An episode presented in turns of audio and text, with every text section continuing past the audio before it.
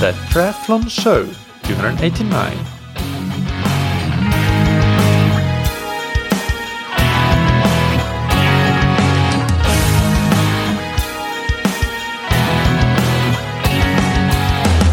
Hey, what's up, everybody, and welcome back to another episode of That Triathlon Show, the podcast presented by scientifictriathlon.com. I'm your host, Mikael, and on today's episode, I interview Val Burke. Val is a New Zealand based triathlon and endurance sports coach with a background in exercise science and physiology.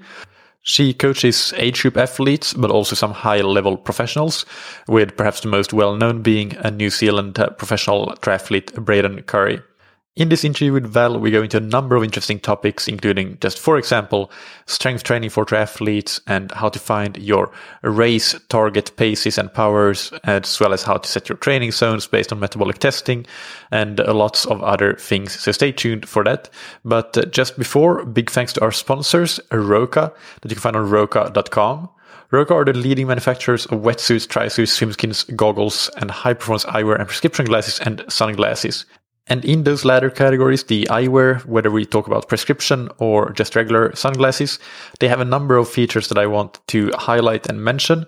For example, the frames are all ultra lightweight, so you can barely feel them on your face. They all have adjustable features, so you can make them fit your face uh, shape perfectly. They have Geko anti-slip technology, so they will never fall off your face. In the actual purchasing process, the Roka has virtual try-on options on their website, and they have an online vision test that you can use to update your prescription in 15 minutes. They have home try-on options. Uh, this is uh, US only, and uh, you can try up to four pairs at home for up to seven days. Also, they have blue light blocking coding for the lenses, so that's another really cool feature to allow you to to really maximize your sleep quality and ability to to fall asleep by reducing blue light late in the day. You can find all of this information and much, much more on Roka.com. And uh, you can get 20% off your Roka order with the promo code that you can get on Roka.com forward slash TTS. And it applies to all Roka products. And thank you to Zen8. You can find on zen8swimtrainer.com. The Zen8 swim trainer helps time crunched athletes get more consistency in their swim training uh, because you can get uh, a more frequent uh, more frequent stimulus of training by doing short but effective home-based workouts to complement your pool or open water swimming. Even in just 15 to 20 minutes, you can get a high quality session done with a focus on either power or stamina or technique. And the Zen8 Swim Trainer will help you do that. It can help you work on technical elements such as activating your core because of the instability element of the swim bench. And it can uh, help you get into that high elbow catch position easier because of the design of the swim bench in terms of the height of it. You can also deflate the bench. It's not big and bulky. It's also not very costly at all. It's uh, similar to a pair of uh, good running shoes. And you can get it for 20% off your entire order when you use the discount code that you can get on zen8swimtrainer.com forward slash TTS. Now, one final uh, thing before we get into the interview. If you are a long time listener and you enjoy the podcast, please rate and review on Apple Podcasts, Spotify, wherever you get your podcasts and can rate and review. That really helps a lot. And now, without any further ado, let's get into the interview with Coach Val Burke. Today's guest on that triathlon show is Val Burke. Val, uh, welcome. How are you doing? Hello, good. Thank you very much. Yep, we're good down in New Zealand. Awesome. Uh, let's start by you just introducing yourself and telling the audience a bit more about yourself and your background in endurance sports. Okay, well, I'm Canadian. I grew up in northern BC, British Columbia, and Canada, and I played all sports, including competitive swimming, but basketball was actually my main sport. And I ended up going to university in British Columbia playing basketball and we played through Canada and the States and I did a phys ed and biology degree. That was in 1986. I started that. Um, finished basketball because in North America you get four to five years and then you're out the other side. So at that point, triathlon started coming in and I was, I didn't know, to me it seemed like such an amazing sport that I didn't know if people could actually do it. It seemed like one of those amazing sports. So I, I did my first, it was a sprint try, did my first sprint try in 1991. Um, realized it actually wasn't as difficult as everyone said. It was about the same as playing 40 minutes of basketball as far as the lactate headache you got afterwards and how hard you worked. Um, but after that, I moved to New Zealand in 1995, finished my degree in Canada, but I wanted to know more. So when I was in New Zealand, I did a master's degree in exercise physiology at the University of Otago. And I was luckily, luck, very lucky to have a supervisor who's named Dr. Gord Sleivert, who was possibly one of the most amazing applied sports scientists I'd ever worked with. And Gord was very popular and he got lots of roles with many of the New Zealand squads. And I told Gord I wanted to do a master's in epidemiology because I didn't want to do a master's to see if, spend three years to see if someone could jump a centimeter higher, but I wanted to change the world with my master's study, but I wanted to work with elite athletes. So um, that's what I did with my master's. It was actually a very big study on heart disease and uh, spinal injuries, and um, but then Gord gave me a lot of work dealing with elite athletes alongside that. So the other thing while I was there, I was doing triathlon that whole time myself, and I was still involved with basketball. But we had lots of research going on in the university, so I became a subject in every single study I could. So I learned a lot. I had muscle biopsies taken. I had rectal thermistors. I we had a, a performance lab. Um, I swam in the flume, and it was actually amazing just to be a, a, um, a research. Um, not assistant, sorry, but actually a subject to actually get to know what it's really like from that perspective. But at the same time, I was also, I got quite a few research assistant grants. So I started doing a bit of research myself. So it was good to be on both sides of that. Um, after I finished my master's, I um, was I had a job in the performance labs. They're called the Human Performance Center, and at that stage, my title was called a sports scientist, which sounded really impressive. But essentially, what I did was we did a little bit of research, applied um, exercise physiology research, but I also was a lead strength and conditioner for Basketball New Zealand, as well as um, working under Gord with Bike New Zealand. We did a lot of their physiological testing, and we basically tested any athletes in the South Island. Um, and really expanded the research um, of athletes, and we did performance camps with them as well. So we did that um, till about 1995, and then we went back to Canada. I had twins by that stage, so we went back to Canada not for um, not for my career development, but for other reasons. And at that stage, there is no university, so I started my own business, um, and it was uh, being an endurance coach. And I mainly started that because I wanted to keep fit while I had young children. But I also had lots of experience at that stage observing elite cyclists, elite triathletes, elite runners. I'd been a triathlete myself for about seven years and I thought it was ready to start, I was ready to start coaching. So at that stage, I combined, I took a lot of the testing I had learnt at the University of Otago and I started testing the athletes I coach three times a year. I also worked with Team Whistler was uh, mostly mountain bikers, but they also did a bit of road riding. And so I, because I was very interested, I'd run testing, bike testing on them in the lab, but then I'd also run them through 20K time trials. And then I'd also correlate their results to the anaerobic threshold power to weight ratio just for a little bit of fun and to get to know, um, just to get to learn a little bit more.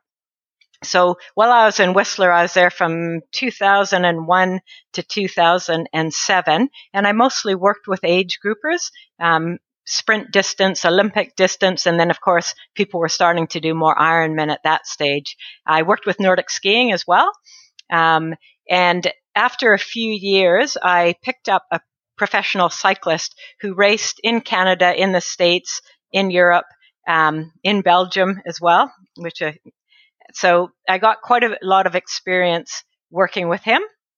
I also worked with a ski randonneur, so she did all the World Cups in Europe. Um, a lot of our cyclists did Cape Epic, La Ruta.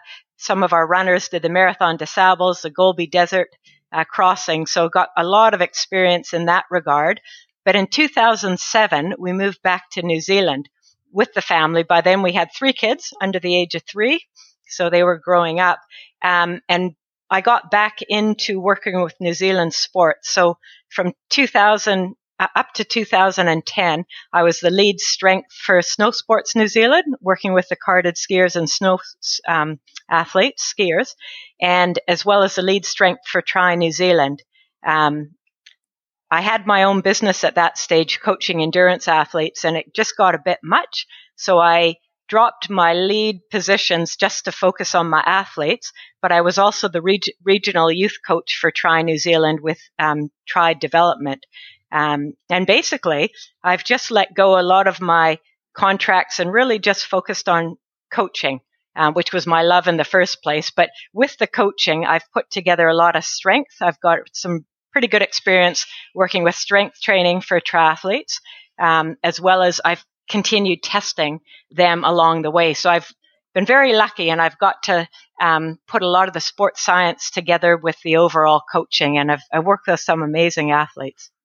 Yeah, that, that is a fantastic uh, overview and uh, such a varied background uh, with a lot of experience. Um, can you tell us uh, who are some of the, the, athletes you're working with now that listeners might uh, might be aware of? Because you, you do have some uh, some pretty high level pros that you're working with. Yeah, um, I suppose now most uh, many tri- long distance triathletes will know who Braden Currie is, and he is he was seventh in Kona the last Kona, fifth the year before, and he's ranked 11th in the on the PTO circuit. Although with COVID, he's been uh, he stayed in New Zealand, but he's uh, just about to go overseas shortly. So I've worked with Braden now for about two and a half years. Um, in the strength area, I've had the pleasure of working with a runner, an ultra runner um, Ruth Croft. And so I've just not her overall coaching, but just I've worked in the strength area with her. She had some sort of, I suppose, some stress issues, stress fractures. Um, so she's been really good for the last few years. And another athlete I've worked with in the strength conditioning is actually a skier who was quite injured um, with labral tears, lesions, uh, basically a lot of crashes along the way, and that's James Woodsy Woods, and he's managed to get back into the scene, win another X Games medal, go to another Olympics, and so that's where my strength has taken me. Um, yeah. Fantastic. Yeah. Um, so I'm, going, going to go into strength training very soon with you because I do want to discuss that since that's uh, something that you have a lot of uh, a lot of experience in. But before we go, that just a general question for uh, amateur triathletes and endurance athletes listening to this podcast. Uh, what would your top three pieces of advice for this demographic be? And it can be anything. Yeah, I think it's a hard one because you can get very technical. And of course, every country I've noted working between Canada, the United States, and New Zealand, the athletes are quite different. But in general, what I'd say if we look at meat and potatoes, um, I, of, I, often talk about meat and potatoes versus rocket science. And if we look at the meat and potatoes, I really think the best thing you can do is find a good coach um, that you get along well with, put your trust in the coach, and follow the program. And it seems very obvious, but a lot, not a lot of athletes uh, always do that. If the program doesn't work, then you go back to your coach and you review it. Um, try not to sneak extra training in or change the rules as you go. Um, the other one I'd say, as in the meat and potatoes category, is book recovery into your training. So a lot of us book training, but then we don't book the recovery, and that might get missed. And you need the recovery in order to absorb the training um, and also plan your nutrition, not only your post training and race nutrition, but um, make sure you put some thought into what you're going to be, how you're going to be feeling yourself over the week. So, in meat and potatoes, endurance training is primary, but I am a bit biased. I'd say strength and range is also, uh, it can be a game changer for a lot of athletes. Well, if we look at let, us get into that then. Uh, can can okay. you tell us more more about the strength and range and uh, and how you how you think that that should be incorporated in an in an endurance training program? So, I started looking at started um, strength work with runners and triathletes in 2002, Um, and I think a lot of the question is what actually do we mean by strength training? Because if you look at traditional strength coaches, they will probably have a different idea of strength training than the physios and the osteos will. And I've taken an approach that crosses both of those um, both of those areas. So if I look at um, if I look at anecdotal information, so what I found since since 2002, and I didn't go into this thinking it was going to um, be the end all be all for triathletes, but what I noticed over the years from putting it in is that a lot of their niggles just cleared up and they were able to train without the, you know, the week off or the six weeks off or just all those little niggles that we often deal with. Um, backs, calf strength, knees, and hamstrings being some of them. I also noticed the injury rates dropped. Um, their performance run and bike went up with less run and bike volume. So I could take someone who maybe was running six days a week, maybe run into some issues. I could take them and have them run four to five times a week, put strength in, and their run performance actually went up alongside that. Um, athletes reported feeling stronger, runners felt better, um, and cyclists found that they climbed better. And technically, they could mountain bikers could just roll over roots and things that they couldn't in the past. So that's the sort of anecdotal information. Um, and the research supports that. And I don't, I'm happy to talk about what the research is showing, but I think um, enough of us can do reviews to actually see it supports it quite well. Yeah, no, we, we don't need to go into that. I think it, we have covered it quite a number of times on the podcast before. Uh, so, so let's perhaps get into uh, how you would apply it in, in a triathlon program. Things like you mentioned there that you you're sort of uh, taking part, parts from both a traditional strength coach, but also from the physios and the osteos. So, so what sort of what does a strength routine or workout look like in your mind, and how to incorporate that with the swim, bike, and run training? Yes, so I tend to work more with bike running. Um, when I look at the strength side, because there's only so much time. Most athletes will be happy spending about an hour in the gym, 45 minutes to an hour. And I find they get a lot more value of looking really more on core and lower body. So what I tend to do is, first of all, I look at what their injury and their niggles and their injury patterns are. So I start with that. Um, for strength, some of my favorites. Um, so I look at pro- things that are going to give proprioception or balance, so that single leg stability, um, the hip stability, um, things that will give range across the joints as well. So I talk about range versus stretching. Um, biomechanics, things that, that are going to help their biomechanics. So some of my favorites are, as far as the strength goes, would be things like split squats or rear lunges, split squats, single leg squats, um, single leg leg press and double leg leg press, uh, squats and deadlifts, and quite a bit of hamstring and glute work as well. The way I'd can, periodize can it. Can you, can you give a couple of examples yep. of hamstring and glute exercises that you that you like? So when we look at glute, I look at um, glute max as well as glute med. So glute med is more of a hip stabilizer. So some of my favorites are um, sort of bent knee side planks with uh, the top leg doing a an abduction. Um, monster walks if they do it well. Uh, a wall mini squat where you're pushing against the wall with your knee, so you're abducting while you're doing a mini squat.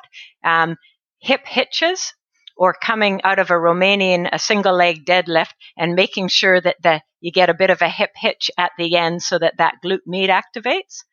Um, some of my favorite glute max ones, I've got a nice, uh, I've got a kickback machine, which is just a, basically where you're kicking straight back. It's like, um, if you can imagine yourself, um, push the push back and running. Um, you can look at your floor exercises like supine single leg hip lifts. Um, if I squat wise, I usually would pre-activate the glutes and then I'd work with your basic squats. Goblet squats are great because you might get a bit more glute activation. Um, any other? That, those, those, are those are all great. Those are all great. Uh, yeah. So so yeah, carry on with uh, okay. then perhaps yeah yeah where where you yeah. were left off. Good. So I, I always have a glute component, and those are some of my favorites. And then working into, if I look at hamstring and look at triathletes, again, I'm looking at the bike run. So some of my favorites, Swiss ball hamstring curls, and there's lots of varieties on that. So you can do a bridge and a curl, or you do a curl and a knee drive, or you just do curls for cyclists. I tend to do less stability work for cyclists. Um, I like a seated machine hamstring curl and I often do single leg because especially at the end of the season people there'll be a right left difference. So I'll try and balance out both those sides. Um, one of my favorites for runners is Romanian or a single leg deadlift with lots of there's lots of variety. You can do kettlebell switches you can have a barbell you can do it off the Bosu so there's a higher level of stability required. Um, and any kickbacks or hip thrusts as well. And then when you start looking at biking, uh, you can't really go wrong. Uh, split squat I use for biking and for running because it's got the range component, and that could move into Bulgarian squat for runners with that rear leg up if they've got the range. Um, so it's got the range, it's got the single leg. Uh, you're doing more work with that front leg. Um, and that's the same with single leg squats as well. So I tend to do a, a, a, wide variety of single leg squats. But for cyclists, I always include leg press. A good uh, single leg leg press, usually a 45 degree leg press if possible, um, and then double leg with just lots of weight. Yeah, and uh, let's get into the discussion around weights. So, so in those types of exercises that are uh, weighted, uh, like the leg press, the squats, the deadlift, and so on, is your what, what is your philosophy around that around uh, weight and uh, reps uh, and rep ranges generally speaking? Uh, is it more of a heavyweight low reps or the other way around or or does it depend on the phase of the season? Can you go into that a bit? Yeah so i definitely periodize the season. Um, and of course there's a lot of individual variation that goes in as well but generally immediately post season so at the start of the off season we prioritize rehab, unilateral work, which is single leg work to try and balance sides, range, because often people, athletes may come out of their season a bit tight, and sometimes that can affect mechanics as well as perhaps injury risk, um, and then core and glutes. Um, and so the lifts, I'll still put in some of those lifts I'm talking about, but the focus will be more on single arm, single leg, um, and balancing up sides. It's going to be a bit lighter, and it might even be a bit more what I call strength endurance, so higher reps, lower weights. And then as we progress through that, through the off season, getting closer to the main season, we will then move from perhaps um, 12 to 15 reps into six to eight reps with heavier weights. One thing I find with a lot of endurance athletes compared to, say, the skiers I work with is that because they're generally not doing as much because they need to swim, bike, run as well, is that often their core isn't strong enough to really load the squats, the deadlifts up. Um, so I will still have them do it because it's important for core. But I often find that, for example, for cyclists, the loading will probably be with the leg press, um, some box jumps. And then one thing we haven't talked about is I would never do any of this um, without the biking and running. So I put um, power work on the bike on the trainer. Um, and then for running, of course, we're doing the various uh, running and drills and hills and whatnot as well. Yeah, yeah, perfect. And uh, what about the actual execution of a lift uh, in terms of whether it is explosive or uh, do you have any uh, any any guidelines around that? Generally, I start. I often start trying to get the glutes involved to make sure that people aren't missing the glutes and perhaps over dominating through the quads on a split squat or something. So in the early stage, it's mechanically it's done very well with maybe a pause and then power and tension on the way up. Um, more power I'd get through. We do a few, we do some box jumps, not heaps, but more of the explosive power I'd actually get for cyclists on the bike with their power work. And I find that's a much safer way to go. Um, but then as we get closer as and the weight gets heavier and the reps get a little bit lower, we move into what we call a power intention. So they often laugh because if they're doing a split squat, I'll say explode up. So I'll down and pause and explode up. And often by the time they've done their training, they don't feel very explosive, but we know the power intention will help the power delivery. So we still work on it. Got it. Yeah. And, uh, and and this, this, the single leg uh, and single arm work that you described doing a lot of early in the season is that something that you maintain uh, throughout the periodization of the strength training so that you still have that later on? Or or does it more morph into uh, double leg then more heavy work? Or what, what does that look like? We will as we progress through the season we'll do less just single leg and will more maintain. But for example we'll see some athletes will always have a deficit between right and left sides, depending. Some just do normally and others because of injury. So, for example, we would morph into more double leg, but if someone's left leg, which is more typical, someone's left hamstring is weaker than their right, and we're doing hamstring cur- curls and we moved into heavier hamstring curls for a cyclist, for example, then I would still do a set of left and then a set of double. Um, and same with the leg press. If someone has a weak, they're weaker on one side, we might still, we would always still keep in touch with either a split squat or a single leg squat or a single leg leg press, but I would do more of the double. But if they have that significant difference between sides, then even right through the season, we would do that the weak side and then we do double if we are moved to our double phase. Right. And and as for how to uh, combine the strength training with the triathlon training and endurance training, uh, what are your recommendations there? Do you like to do it, for example, uh, in the evening after a hard workout in the morning, or maybe on a day when you have uh, an easy day, like an easy endurance day, but hard strength training? Uh, maybe what is the the significance of the the type of endurance training you have the day after? Do you like to do the strength training before an easy day or before a hard day? Can you elaborate on that a bit? Yeah, so it just so for people that haven't done a lot is often when you start, it will affect your legs for training. But if you do it regularly, it it affects them less.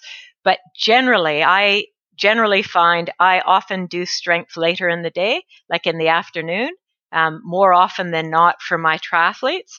Uh, again, it depends on their strengths and weaknesses and what they need. But in general, I'd say more often than not, um, they will do their their um, training, most of their specific training um, in the morning, and then strength would be later in the afternoon. Um, there are some athletes, if bike power is a, a very much a limiter, then sometimes I actually do a bit of what we call power conversion, if it can work out, or potentiation, I suppose, which is where they do their leg, their bike specific leg strength, and then they get on the trainer and do power work. And I would put that together in a power day if that's higher priority for them. Mm, so, so then essentially you want them to be as fresh as possible to get as much as possible out of the the strength session thereby doing it doing it first. Is that right? Yes and, and, and also get some potentiation potentiation for the the bike work potentially. Yes. And what i found is if they were doing power work and i call power work 20 to 30 second repeats i'd only ever do that in their off season not um, coming leading into races. But if they were doing that then what they find is once they get used to it believe it or not, the leg strength doesn't, it almost helps their power. It doesn't necessarily dampen their power. Yeah. When it comes to, to muscle soreness, that uh, as you said, you can have, especially when you're get first getting into strength training or you haven't done it in a long time. Uh, what do you find are is a reasonable timeline to expect to not have that anymore? And what are the most important factors in terms of minimizing it? For example, is it the total total tonnage that you that, that you lift in a session or or maybe it's more related to the to the the intensity or the repetitions can can you discuss that a little bit I think the most important thing, because I see this mistake being made all the time, is that that you ease into your strength work um, and you start with lighter weights, higher reps. Um, so if you do that and progress gradually, you're going to have a lot less setbacks in that regard. Um, the other thing I, I try and do, and I experimented when I was working with snow sports and we were doing max testing, but oftentimes if people are complaining of in the early days of their legs having a bit of DOMS, in general, it will happen if you don't lift for seven to 14 days. So if you can get two strength, a seven or a 10 day training cycle, once you get over the f- first couple weeks, generally you're, the way I do my strength or I prescribe it, generally they're not going to have the DOMs that they'll have early unless they take two or three weeks off and come back to it and then they will have the DOMs again. So if you can be fairly consistent, it's a lot better than um, missing a few weeks and coming back and trying to make up for it. The other thing that helps is biking. If you had an easy bike um, and you put it after your strength, if that was the way your program worked, I often find biking or swimming will actually decrease DOMs after. So it just loosens up your muscles. So I've even put after strength testing, I've put a swim, an easy recovery swim after, and then had people report that their DOMs were almost non existent the next day. Um, mm, yeah. Other than that, if it's in your off season, I wouldn't worry too much about it. But the idea is, is that's why I say sometimes the difference between perception of a strength and conditioner, you shouldn't have a lot of DOMs every time you do strength, especially if you're an endurance athlete. Yeah, no, definitely. The the endurance sport should be the the, the strength work is there to support the endurance work. So, uh, exactly. so that makes makes a lot of sense. Um, let's uh, discuss a little bit around around uh, how much strength work uh, you should be doing based on kind of your time commitment to uh, to training. So, I assume that you are uh, programming things differently between your pros versus an amateur with maybe a lot of time to train. Let's say 12 to 15 hours a week and a time crunch amateur with maybe five to seven hours per week to train. So, so how might strength training and the amount of strength training done be different between those different categories or demographics? Yeah, that's always a hard question. Do you have time for a fourth discipline? Um, and then we often wade into that. And what I find is, I find that it's just so valuable in not getting the niggles that it actually across the board helps everyone, especially if you've got a history of having lower back or knee problems, etc. So if you can work it in, I find that it's very valuable. What I tend to do is have what I call an insurance policy. So for those that really don't have the time and really swim, bike, run is absolutely important and biomechanically they're good, they've not really got injured, then I would just insert perhaps some core and range, uh, which might be 10 to 15 minutes after your short runs. And then that's, that's your insurance policy because often that will at least keep the niggles away. Um, if you're looking to incorporate strength, I still find that the value comes in, you could stretch it to about two, two per 10 days or two per seven day cycle, depending on what type of um, cycle you're on. I find that the athletes that just do it once a day, once a week or once every 10 days, I find that they often keep getting sore again. But in saying that, if that's all you have, uh, a decent session once every seven days, I still find people get gains and perhaps it's an, also an insurance policy with the heavier strength as well. I would just lighten up so you don't get the DOM so it doesn't affect your uh, bike running as much. Yeah, and a session there, a typical session in, in that context being 45 to 60 minutes or so. Is that right? Yeah, and I tend to superset. Um, again, which is often different than some of the traditional strengths. So, for example, I might um, I might put your squats with some core work. So you you know, and you just keep moving around. So you're not resting in between sets. So you can get quite a bit done in a 45 minute session. Yeah. All right. Well, let's move on from strength training. And uh, here, I'm going to let you choose uh, one discipline: swim, bike, or run, uh, and of of your of your choice. And you can give two to three tips or strategies or tactics that you think tend to to improve athletes' performance in in that discipline. Let's say that they might be stuck at a bit of a plateau in that discipline and and don't really know what to do next to improve. So choose one and then go for it. Right. Okay. Um, so I looking at biking because probably I've got the most experience with um, trying to bring the levels up in through the bike.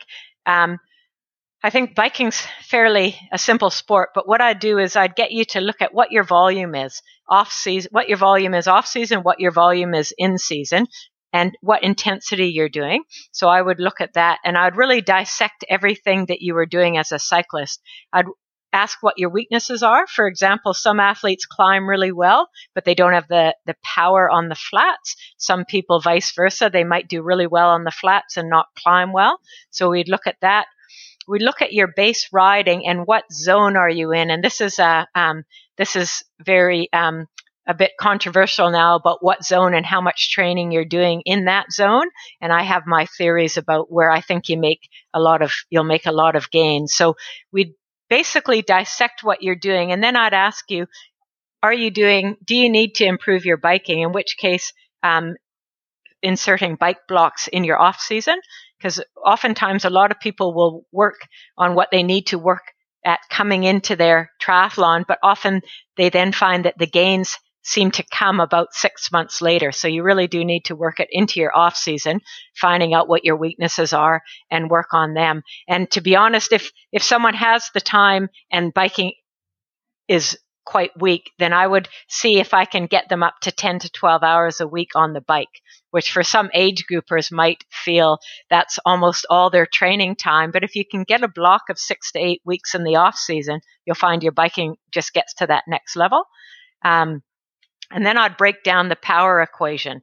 So when you look at power, and I'm not talking about sprinting, I'm talking about what your power is for your uh, 70.3 or your Ironman or your Olympic distance triathlon, um, and look at the power equation actually breaks down into the force you're putting through the pedal times your cadence. Um, so then we look at sometimes I find that when we really break it down, some people just have never developed a full range of cadences, so they're they're stuck when it comes time to actually having to find different gears. Whereas I find other athletes um, force uh, depends on what they're doing. They might be soft pedaling a lot in their off season because they're training in zone one, not zone two. Um, what are they doing for their intervals? Are they climbing? Um, and then are they doing strength? So that comes down to are you doing strength on the bike, but also are you doing strength in the gym, which can give that force um, portion of your power equation a little nudge in the off season.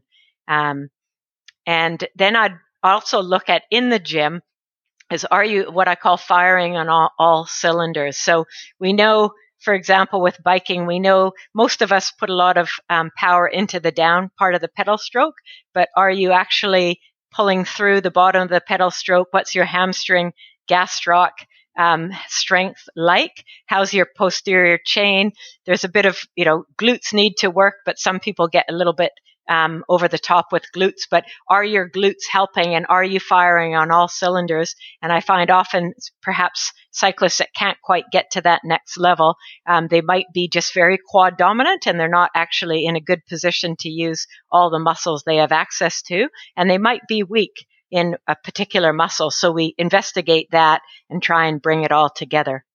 How, how would you investigate that? Uh, because uh, it could potentially be that they're weak or they don't know how to activate those muscles, or it could be that the position on the bike is maybe suboptimal and it doesn't allow them to to really activate those uh, those muscles. So so how do you know which one which one it is? Do you, would you have them go to a bike fitter or? Yes. So as far as bike fit, I've looked at that a lot, and we can do all all the work in the world, but if your bike fit isn't right, you're probably not firing on all cylinders. But I would send them to a a good bike fitter. Um, but then I would do. I've done lots of strength testing with my time with triathlon and all the sports I've worked with. So posterior chain, there's some, there's quite a few isolation strength tests you can do. And because I've put some of the New Zealand's best triathletes through um, those tests, I have a pretty good idea um, to as to breaking it down and seeing if the hamstrings are are not working well, or if the glutes aren't firing well. Yep, that makes sense. Uh, and one thing you mentioned there about uh, train doing your endurance work in the right zone. Uh, can you elaborate a bit on on that? Uh, because you said you have your theories around uh, where you should do your your endurance work. Yes, and um, that's the question. Do we get into the physiological testing, or do I just just a maybe real we basic? Can, yeah, maybe, maybe we can get into the physiological testing because we have that next on on our list. So so let's let's do that. Uh, so yeah, start by uh, talking about the testing that you prefer to use and and why, and then I'm sure we'll get into we'll get into that as the conversation progresses. Yes, um, and a lot of it too, I find, is how much volume people are doing. So when we talk about training in certain zones, um, I'll talk about that a little bit more. There's something that used to be called no man's zone, which was tempo, but now it's embraced a little bit more with runners, for example. But um, often, if you're training high volume, you'll spend a lot more time in the lower zones, like what I'd say E1 is. But if those athletes are quite time poor, then they probably can spend a spend a bit more time in those upper upper aerobic tempo zones. So again, you have to massage it as a coach as well. Um, which brings me into the testing.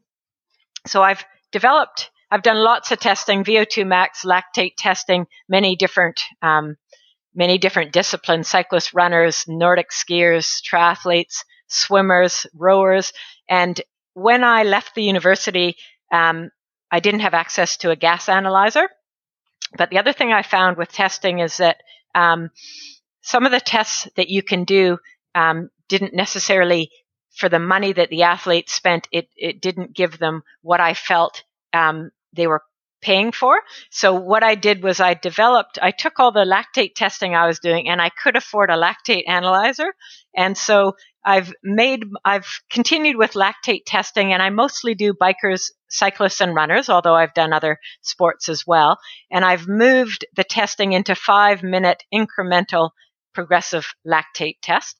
Um, but when I do it, the five minute stages are to try and get steady state lactate more so than some of the shorter stages that I used to test on. So that when test retest, we know that there's, it's, the lactate is actually at a, a pretty close to being a steady state. Um, but then I also video them as they're doing it. So I look at their biomechanics. Um, I observe that steady state testing. It might take, by the time you get testing, 35 to 40 minutes, but it gives me that time to observe how they move, their biomechanics, what their cadence is, uh, running, what their turnover is, and really sort of have a good look at them. Um, and then I've developed, I've actually, in conjunction with some of the research we had done um, back in the Aussie Institute of Sport and in Otago, I've got a five zone system. So, and it's based on lactate. So my zone one is basically under under lactate threshold, and my zone two starts at lactate threshold. And I spend a lot of time um, because metabolically a lot of changes happen in just, zone. Just to, just to clarify here for the listeners, we're talking about the, the first lactate threshold, LT1, or the aerobic yes. threshold, as some people call it. Yes. And so my zone two starts starts at the end, starts at lactate threshold and goes up, and then zone three is your tempo or strength endurance, as we call it. Um, zone four is your anaerobic threshold, and zone five is VO2 max. Got it. Yeah, and uh, so so then uh, with those zones defined, uh, I, I, guess that this is a good place to lead into what you were thinking around, like where should the endurance training be be done for most athletes, or although it depends on the volume, as you said. Yeah, depends on the volume, but and I, I suppose the, a lot of the athletes I coach sit around, uh, again, your age groupers might be 12 to 16 hours. Um, then we look at 20, may, uh, maybe 25 hours. Um, but I tend to not, um, I tend to put in uh, some intensity as well. So that being said, I do like to spend significant time in zone two. So out of zone one. Um, and what I find with a lot of athletes, and I call it soft pedaling, if your volume is not through the roof, which some athletes are, but if your volume's sort of moderate, I think quite a few athletes spend uh, more time in E1 than what I think they need to be. So I look at that quite closely and I've had really good results from just warming up through E1, but then doing blocks in that E2. And E2 on my testing is quite a big zone. What might a power range be for for E2 if you give an example or heart rate range? In ah, just just just in just in terms of how how big it is, and of course the power will really depend on on the capacity of the athlete. It's very different. Yes. Somebody has an anaerobic threshold of 400 versus 200 watts there, but yes, but yes, if you give yes. an example, so heart the heart rate zone often is 15 to 20 beats range. Yeah, yeah, yeah. so that's pretty big. Yeah, it is. So again, what we'll we'll do. Um, so E1 comes into E2, but then often I'll try and get them to do blocks, like say four times 15 minute at mid to high E2, and high E2 ends just at um, about 10 beats, five to 10 beats under their anaerobic threshold, and I call that zone a tempo or a strength endurance zone. Mm, yeah. Yeah, got it. Okay, that that that makes makes sense. Um, and uh, let me see here. What about so? So can you discuss how, like, is is how field tests might be useful or how they might not be useful? What what are the pros and cons of, of doing lactate testing, uh, like you described, for uh. example, uh, versus just doing field tests, different the different field tests that exists? And and if an athlete for some reason doesn't have the option to do lactate testing what field tests might be the best ones to choose from? Yes. Um, so they've there's a lot since I started, which was I started testing in '95. There's been a lot of good field tests that are out there. Um, FTP, of course, um, the critical power testing. Those are all good ones. But I find, to be honest, FTP is pretty easy to do, and there's all there's lots of protocols out there. But I really like the 20 minute FTP um, test. And for runners, there's various running tests as well. So sometimes, you know, it's a warm up and you run up a gradual hill for seven minutes as fast as you can to get a max heart rate. Um, there's a 5K time trial, which is also quite a nice test once you warm up. Um, so I think the pros and cons, one with the lactate testing that I've done for me as a coach, because I've correlated it to training and performance for so many years, by actually seeing the lactate, um, I get almost like a little snapshot into muscle metabolism. So for me, that's where I get to see a lot more than a field test. But in saying that, we often will do a lactate test, and then if they're expensive, um, so then I might put some field testing in and not retest lactate again until either we really need to explain something um, and just use field tests in the meantime. Um, so yeah, lactate testing is can be expensive and you want the person to do it you want them to really have a good handle on not only the physiology but also perhaps coaching as well so that's quite valuable um, and and heart rate wise, uh, you get very much more accurate zones with the lactate testing than you do on a field test. So most of the field tests are looking at um, giving you an estimation based on generally based on VO2 max or based on lactate testing, and it's an estimation. So it's they're pretty good, but they're not as accurate as if you go in and get a lab test. Um, in saying that, motivation has a lot to do with it. So in it, and it, for example, an FTP test on in biking is that motivation has a lot to do with it. Whereas either a VO2 max or a lactate test, you'll know if they finished early by the variables that you can see. Yeah, no, absolutely. And and the good thing about a lactate test uh, is uh, when you're getting those heart rate zones, those don't even though the power zones might change a lot the heart rate zones don't really change that much. So you, you can use that for quite a long time and then just see your power go up uh, at those heart rates. So uh, so when you're, you're really using all the information that you have at your uh, disposal then uh, then yeah you can really make one test which is of course an investment but you can make it last for quite a long time until you ha- have to retest yes. again yes and one of the things I wanted to remind people is I see now with power and GPSs, I see some people are ditching heart rate. And I think it heart rate just gives you so much more information. And like you say, accurate heart rate zones will last for quite a while. Whereas if you're testing and looking to prescribe power or run velocity from that, those will change in as little as six to eight to weeks, but, uh, depending on your training. So you have to keep retesting them, and then motivation comes into play as well as other as training fatigue as well. Yep. So let's uh, discuss nutrition a bit, which you mentioned as your uh, one of your top three uh, pieces of advice. Uh, and uh, and in our email conversation, we discussed that a bit as well. So tell us what your thoughts are around nutrition, uh, both in the just general day to day, and but also around specifically fueling training and fueling workouts. so yeah, just to go ahead and, and discuss your thoughts. Great.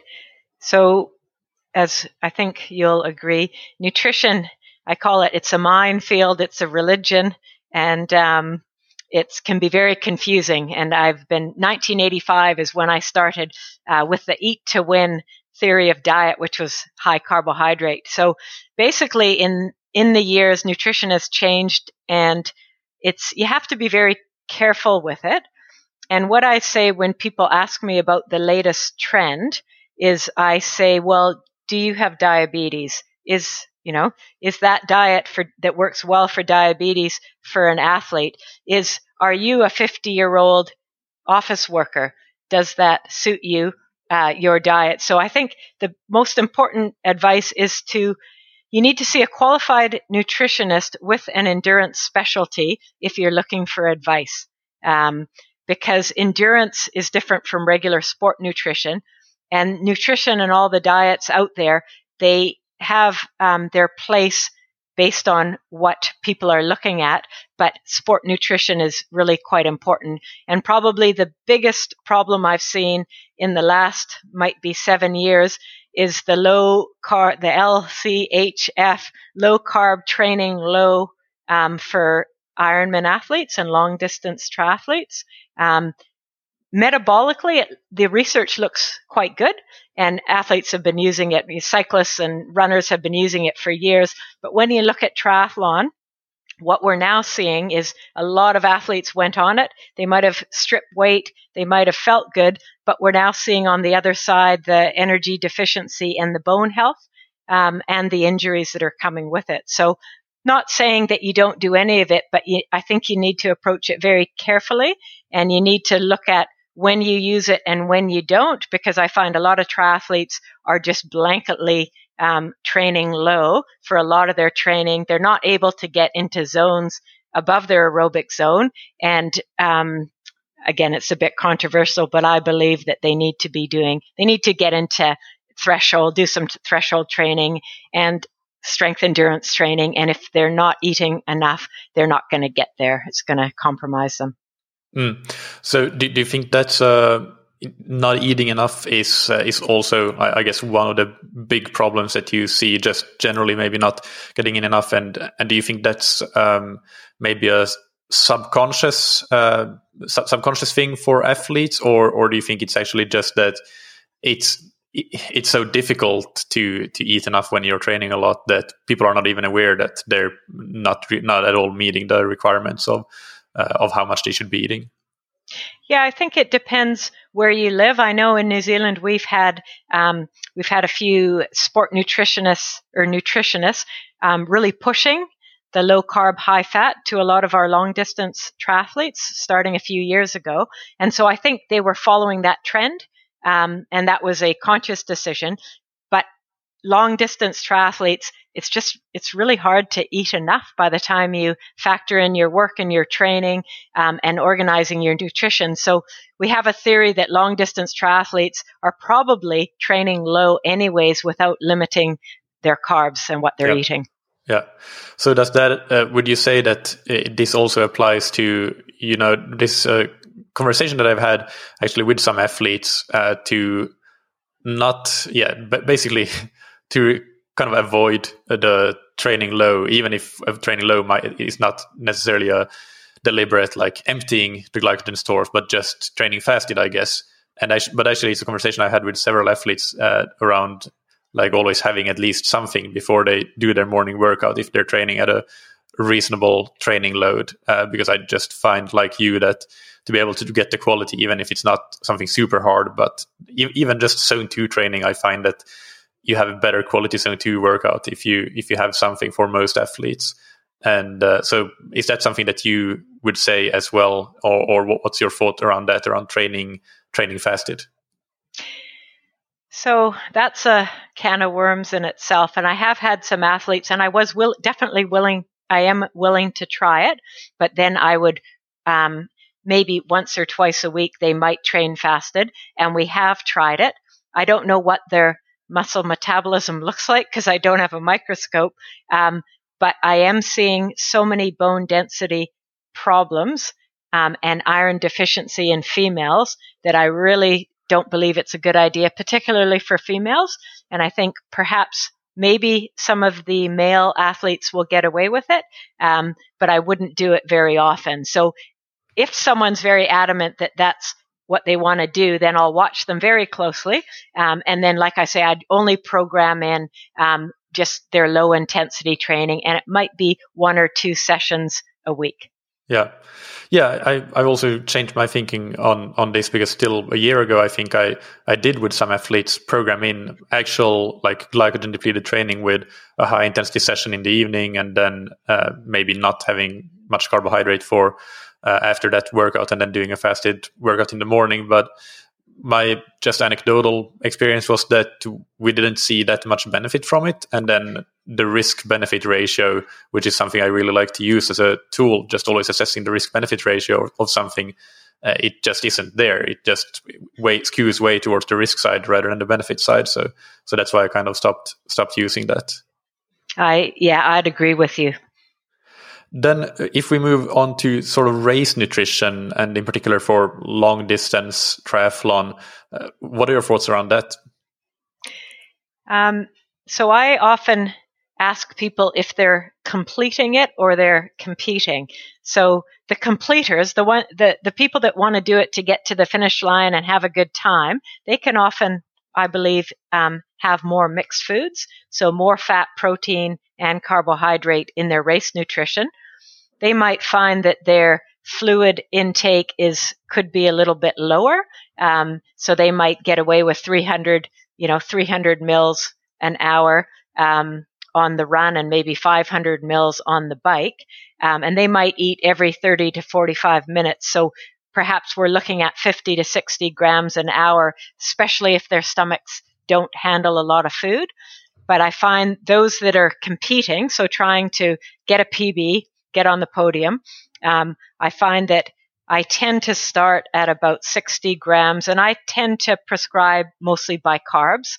Um, and for some, I have prescribed, we have looked at going up to over one gram per kilo body weight. So we have looked at that, and some athletes tolerate it and some don't. Um, but we've, you know, we visited it anyways. Um, and then on the bike, generally, I look at about a bottle an hour um, in a hot Ironman race um, or 70.3. And the smaller athletes might get away with 500 mils. And I've even had some of the bigger athletes that have tried and find that they're always thirsty. They've gone with a liter an hour and been fine with it. But um, for the most part, I find about a bottle an hour is good. And I still am finding that some athletes like to have uh, carbs in their sport drink uh, in their bottles, and other athletes prefer to have gels with water. And I haven't really noticed a difference other than convenience. Yeah. Have you or have any of your athletes uh, been using hydrogel type uh, products like Maurten or similar? And have you found that that has been helpful, perhaps for athletes that have had uh, GI issues in the past? Yeah. So a lot of my athletes have tried everything, and I do find it's a bit personal. But Maurten, of course, came out um, with the sub two hour, didn't it? And uh, I did have an athlete who tried Maurten in a triathlon, and he got cramps for the first time ever on the bike, stomach cramps, um, and had gastric problems with it, which was interesting. Um, but he has no troubles with it for running. But in saying that, so he'll now, for example, use Maurten, but he'll often use something else on the bike and Maurten on the run, and he's never had a he's he's performed very well with it. Mm, yep. Then uh, continuing on with the racing theme, but going to sort of pacing and pace planning. how this is something you also mentioned there that you have done testing with and and done some correlations uh, in time trials in cycling. But for triathlon, how do you recommend that athletes come? Like, how do you help them with the race planning? What is that based on? Is based on workouts or uh, lab testing, or can you tell us about that? Yeah. So when we do when we do the original lactate testing, of course, we get accurate heart rate zones and accurate power or running on the flat um, velocity zones. And then, um, so we use those zones, and I find heart rate zones really do stay very steady. But of course, the power and the velocity is going to change over the season. Um, and I find with the testing I do, and again, everyone does their own testing, but what I've worked with is for a, sh- um, a 70.3 distance, most of our athletes can bike and run in what I call E3. Okay. And I often, so what we do is we do a lot of training of blocks in E3. And then, of course, we look at what their power is closer to that time on the bike. And then same with running. We'll look at doing, you know, we'll, we'll, we'll find the heart rate in saying that overtraining once we do all our blocks of training and race pace work, we're going to have a pretty accurate idea, but that's where we start from. Um, and then uh, for long distance, for Ironman, I find if an athlete eats really well and, and their nutrition and hydration spot on and they don't have any cramping, then usually they can bike and run in on the higher end of E2. So again, we do blocks blocks of Ironman pace um, in their long rides as we get closer to the race. So by race day, they really have a good idea of what their heart rate and what their um, power would be. And I tend not to be too strict about it because as you know, some days you're going to have days and you're going to be at the high end of your power and other days you're going to struggle and be at the low end of your power. So we massage it a little bit and give them a range. If they feel good, this will be your heart rate and power range. Obviously, near the end of the race, a lot of people's power is going to drop down. Um, so we look at both both heart rate and power, but then I also never lose track of personal feel because you're always going to get athletes that enter a race and their GPS doesn't work on the start, and so you want them to have just a good feel for it as well. Yeah.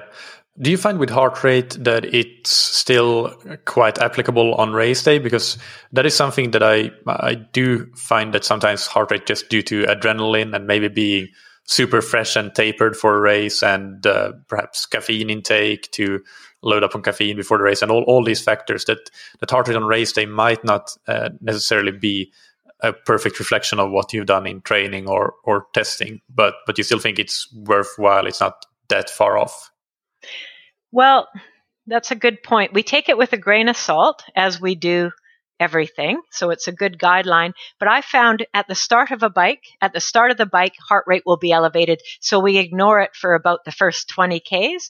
And then I find that generally it settles. And I found it to be pretty accurate. Um, heat might be a little higher if it's a hot day.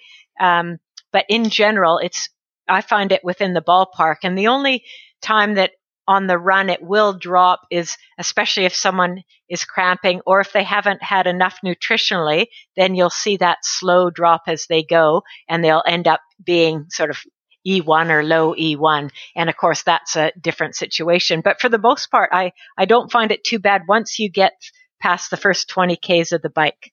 Yeah, no, yeah, that, that makes makes sense, and and I do agree with that. With with heart rate on the bike, the first twenty k uh, from the swim and everything, it can be quite elevated, but then it's, it does seem to settle. Um, I think uh, that was about it for, for racing. I just have one more question before we go into the rapid fire questions. And that is if you could go back, let's say 10 years in time and give yourself some advice uh, to your co- to yourself as a coach, what would you what would you tell yourself? Oh, I didn't prepare for these ones. Um,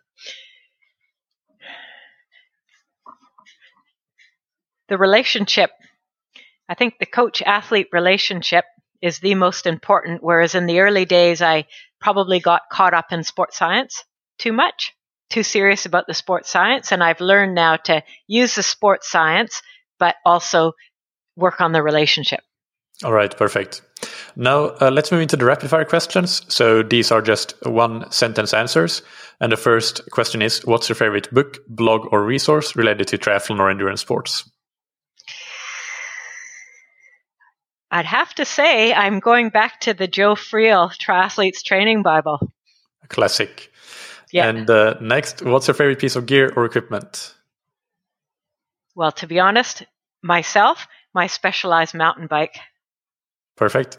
And what's a personal habit that's helped you achieve success? Attention to detail and probably being an overachiever. All right.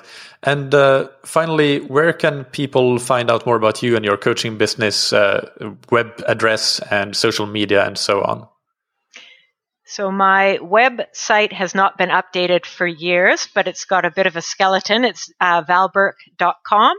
Um, and Facebook, same thing. It's Reach Your Peak, Val Burke and Co. Um, Instagram, same thing. Yeah. Right. And you're located uh, down in Wanaka on the South Island of New Zealand? Yes. For people that might want to come in for a test or something. Uh, yes, we are here. We'll open our country up hopefully at the end of the year. Yeah, yeah. But we have New Zealand listeners of this podcast, so there might be somebody ah. that are already eligible for, for it. yes, yes. We get lots of people down through Wanaka, and I love meeting new people, so it'd be great to test you. All right. Well, thank you so much, Val. Uh, it was great to chat to you, and uh, have a great, uh, great evening. Good. Thanks very much.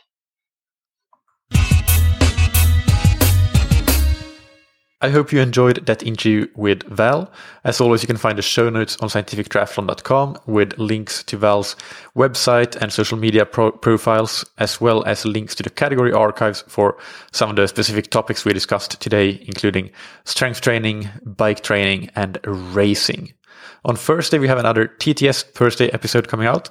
And next Monday, there will be an interview with coach Björn Geesmann, who is uh, a German coach who coaches, among others, Patrick Lange and Katharina Matthews. So two athletes that are doing really well at the moment. In Ironman Tulsa, we saw Patrick Lange uh, really destroy the field and Kath Matthews what Kat Matthews was second only to Daniela Ryf, so a really great result for her.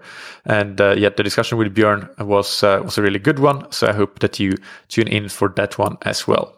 If you're looking to take your training to the next level, uh, do consider looking at our offerings in terms of services and products with coaching, customized plans, and ready-made training plans. No matter what your goals are and what your budget is, and so on, we try to have uh, have options for for every single person there. So check it out on scientifictriathlon.com. Finally, big thanks to our sponsors, Roka, that you can find on roka.com. Check out their wetsuits, tri-suits, swimskins, goggles, high-performance eyewear, and prescription glasses and sunglasses, and get 20% off your order with the promo code that you can get on roka.com forward slash TTS. And thank you to Zen8 that you can find on zen8swimtrainer.com. Use the swim trainer to improve your technique, power, and stamina and increase your swim stimulus frequency, even on days when you don't have enough time to go and do a full session in the pool or in the open water. And get 20% off your swim trainer with the promo code that you can get on zen8swimtrainer.com forward slash TTS. Thank you, as always, for listening. Keep training smart and keep loving triathlon.